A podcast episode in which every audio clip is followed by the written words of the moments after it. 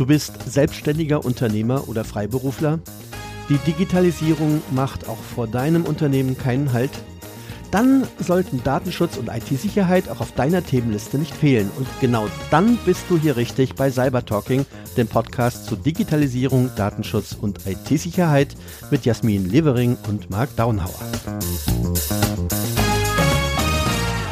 Ja, herzlich willkommen, Jasmin. Ist schon wieder eine Woche rum und heute haben wir uns tatsächlich Gäste eingeladen. Wir haben ähm, zwei ähm, Experten zum Thema ähm, Cybersicherheit und äh, IT dabei. Und zwar haben wir einmal den Rainer Rehm und auf der anderen Seite den Joachim Schmitz. Vielleicht, ähm, Rainer und Joachim, stellt ihr euch mal ganz kurz vor, was ihr so macht und ähm, wer ihr so seid. Und da fange ich an. Ähm, ja, ich bin seit, keine Ahnung, 93 oder so in der IT, habe angefangen mit, äh, mit Helpdesk und äh, Business Process Reengineering für die ganzen Versicherungen. Äh, bei den ersten Schäden, die, die dort sozusagen auftauchten, weil die Anwendungen nicht mehr liefen, äh, kam relativ schnell dann auch so das Netzwerk in Verruf und tatsächlich war es dann auch so, dass wir äh, große Netzwerkprobleme hatten und in dem Zusammenhang habe ich dann festgestellt, boah, da ist ja alles, alles kaputt und habe dann eigentlich seit 2000 ähm, permanent eine, äh, eine, eine Security ähm, äh, Rolle gehabt, äh, von, von Product Management über tatsächlich äh, Consulting, Solution Architect und ganz zum Schluss jetzt CISO und DPO. Und ähm, war im Prinzip auch immer ähm, eher der technische DPO, äh, weil ich mich auch immer eher aus dieser Technik kommend für die Lösungen, die man technisch äh, implementieren kann, im Sinne des Datenschutzes interessiert habe. Ja, dann starte ich jetzt mal. Also ich bin schon auch, was weiß ich, ich bin schon viel zu alt und äh, schon viel zu lange in der IT, über 25 Jahre und äh, ja, habe mich in den letzten zehn Jahren aber hauptsächlich mit äh, Security-Aspekten ähm, beschäftigt. Äh, sowohl auf Projektbasis als auch im Linienmanagement. Äh, ich komme allerdings eher von der Seite mit den Prozessen, Notfallmanagement, ähm, Organisationsstrukturen, die man braucht und äh, so weiter. So weniger, ein bisschen auch, aber weniger auf der technischen Ebene war lange Zeit bei der Allianz als Projekt Security Officer tätig, viel mit der BaFin gemacht, mit der FIMA, auch im Bereich PCI, DSS und habe immer wieder auch mit Datenschutz zu tun gehabt, äh, im Bereich ISO 27001, äh, Prozessdesign ähm, durchgeführt äh, und wie gesagt Notfallmanagement äh, in der Gesamtheit mit Risikomanagement und, und so weiter, was dazu gehört. Ja, da sind wir ja hochkarätig besetzt heute mit Erfahrung, ähm, äh, Management-Expertise, Datenschutzexpertise, Cybersecurity-Expertise. Und da wollen wir mal genau in das Thema Cybersecurity ähm, einsteigen. Wenn man sich die Berichte im, im, im Radio, im Fernsehen, in den Zeitungen, im Internet so anschaut, äh, gerade heute ganz aktuell, ähm, Data Breach bei, bei EasyJet, äh, Millionen von, von Kundendaten sind wieder abhanden gekommen. Da haben wir den, Eingr äh, den Eindruck, Cyberangriffe werden mehr und mehr und mehr und mehr. Ähm, ständig erwischt es irgendwo rechts und links ein. Da sind Universitäten, die lahmgelegt werden. Da sind Krankenhäuser, die nicht mehr operieren. Da sind äh, große Konzerne, die massenhaft äh, Kundendaten verlieren. Ist das nur ein Eindruck oder ist es tatsächlich so, dass Cyberangriffe immer mehr zunehmen? Was glaubt ihr? Ja, also aus meiner Sicht ja, ist aber auch ganz klar, weil äh, die guten Hacker und die Leute, die Cyberangriffe fahren, ähm, die werden natürlich auch immer moderner. Die setzen inzwischen auch Robots ein, nutzen künstliche Intelligenz für ihre Angriffe und können dann natürlich viel weiter spreaden, als es früher konnten. Also mit, mit einer Aktion, die sie früher gemacht haben, haben sie halt einen getroffen. Heute können sie mit einer Aktion X treffen. Also die, die nutzen genauso die neuen Technologien ähm, wie die anderen Seiten halt auch. Rainer, wie siehst du es? Ganz ehrlich, ich sehe es äh, eigentlich eher so, dass die schiere Menge an verfügbaren Opfern einfach immer auch größer wird. Und demzufolge, ja, es ist, es ist tatsächlich so. Und, passt, und demzufolge ja. hast du, hast du natürlich auch immer mehr Möglichkeiten anzugreifen. Früher hatten große Banken, Versicherungen ihre Rechner, Leute, die dafür geschult waren, die das, die das konnten, die das äh, administriert haben.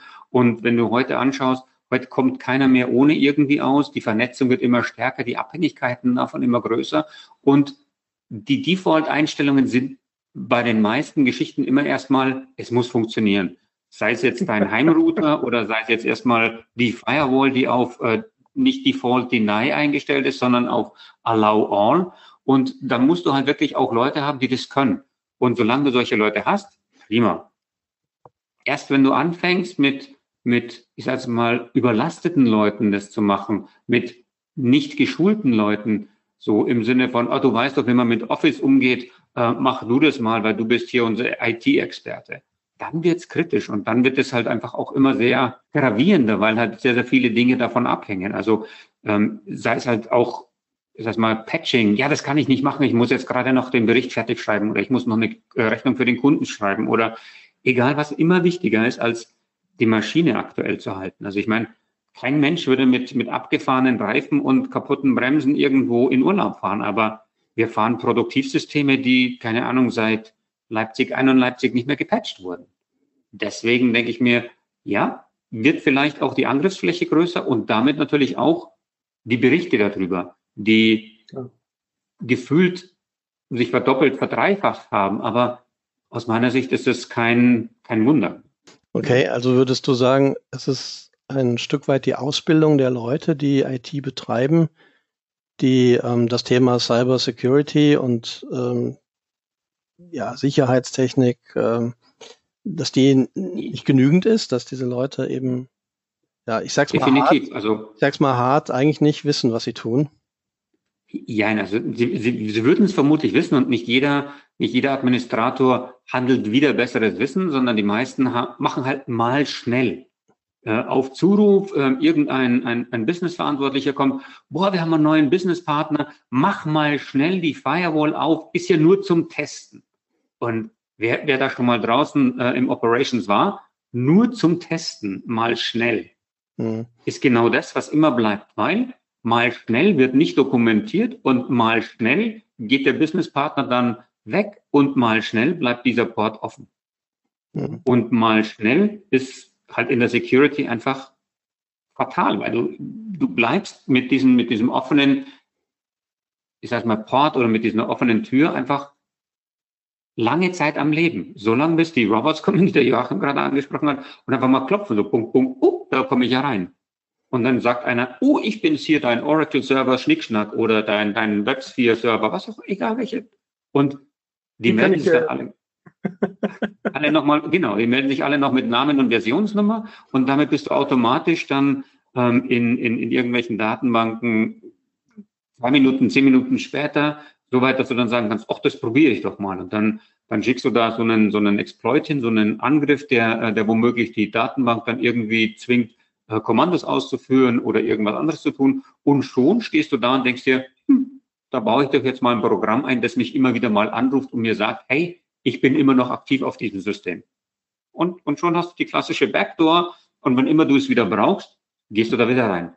Meistens sind die Dinge ja persistent irgendwo installiert. Das heißt, auch wenn du ähm, den Server neu bootest, wenn, wenn du den äh, dann tatsächlich patcht, dass sich das Ding dann trotzdem, dass, er, dass die eigentliche Angriffe, äh, die, die eigentliche Schwachstelle, die den Angriff äh, ermöglicht hat, geschlossen ist. Du hast ja dann schon einen Backdoor, jemand, äh, der, der nach Hause telefoniert und immer wieder sagt, du, willst du was von mir? Ich bin noch da. Wenn du mich brauchst, ich bin für dich. Wie, wie, wie heißt die, dieser, dieser, dieser Geist aus der Flasche, der bei der Genie immer rauskam?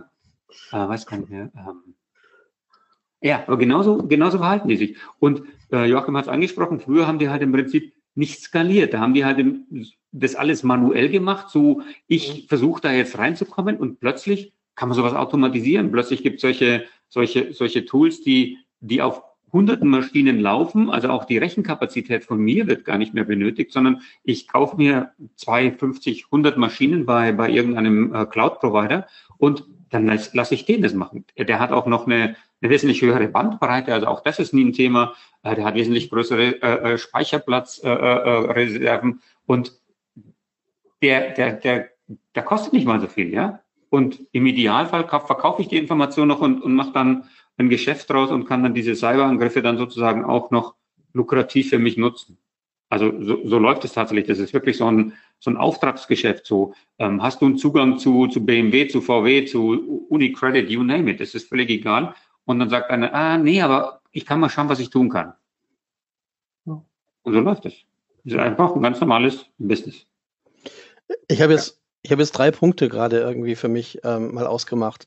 Das erste, wo ich sehr ketzerisch gesagt habe, naja, ist das Know-how denn eigentlich da bei den Leuten, die diese Dinge administrieren? Also ja, Know-how ist möglicherweise da, aber ähm, die haben entweder keine Zeit oder sind überlastet oder eben mit anderen Dingen beschäftigt.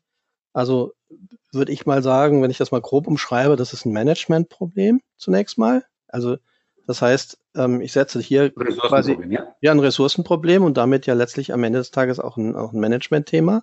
Das ist das eine, was mir jetzt aufgefallen ist aus dem, was du gesagt hast. Das zweite ist, ja, letztlich ist die, ist die Menge der, der Systeme, die angreifbar sind, äh, enorm gestiegen. Lese ich auch so ein Stück weit raus, was du auch mit dem Businesspartner gesagt hast, dass die Vernetzung auch zwischen Unternehmen massiv gestiegen ist. Also wenn ich jetzt zum Beispiel an die Automobilindustrie denke, oder an, an, an ähnliche Industrien, die sind ja hochgradig mit ihren Liefer Zulieferern auch, auch IT-mäßig vernetzt. Das, äh, so, das heißt natürlich, dass auch ähm, dass die Sicherheit des einen Unternehmens massiv auch von der Sicherheit des anderen Unternehmens abhängig ist. Also es gibt sozusagen große Abhängigkeitsverhältnisse auch bei dem, bei dem Thema Sicherheit. Und das, das klingt, genau. Und das dritte Thema durch Cloud-Technologien, das viel einfacher geworden ist, mal eben schnell äh, bestimmte Dinge dahin zu konfigurieren, ähm, die nicht durchdacht sind oder die nicht zu Ende konfiguriert sind oder die, die vielleicht auch schlecht administriert sind, zum einen. Und zum anderen, dass es auch eben mal schnell möglich ist, ein, ein Gateway irgendwo rein zu konfigurieren, über das mal geheim irgendwelche Daten abfließen, ohne dass es jemand merkt. Versuch mal, versuch mal in einem, in einem physischen Rechenzentrum einen Router da reinzukriegen. Es ist nahezu unmöglich. Aber wenn du mal in der Cloud bist, ja, dann hast du relativ schnell dir da auch einen Ausgang geschaffen, der vielleicht ähm, im Monitoring gar nicht so schnell auffällt. Also das sind so drei Aspekte, die mir jetzt aus dem, was, was bis jetzt gesagt worden ist, so rausfallen äh, sind. Aber vielleicht, du, äh, äh Joachim, du hast schon bei schon angesprungen. Vielleicht. Ja. ich, würde sagen, gerade gerade diese diese Vernetzung mit externen Firmen, wir hatten ja vor einigen Jahren hatten wir ja diesen Fall mit dem Walmart. Da kann sich, glaube ich, noch jeder dran erinnern. Das war ja wirklich groß in allen Zeitungen.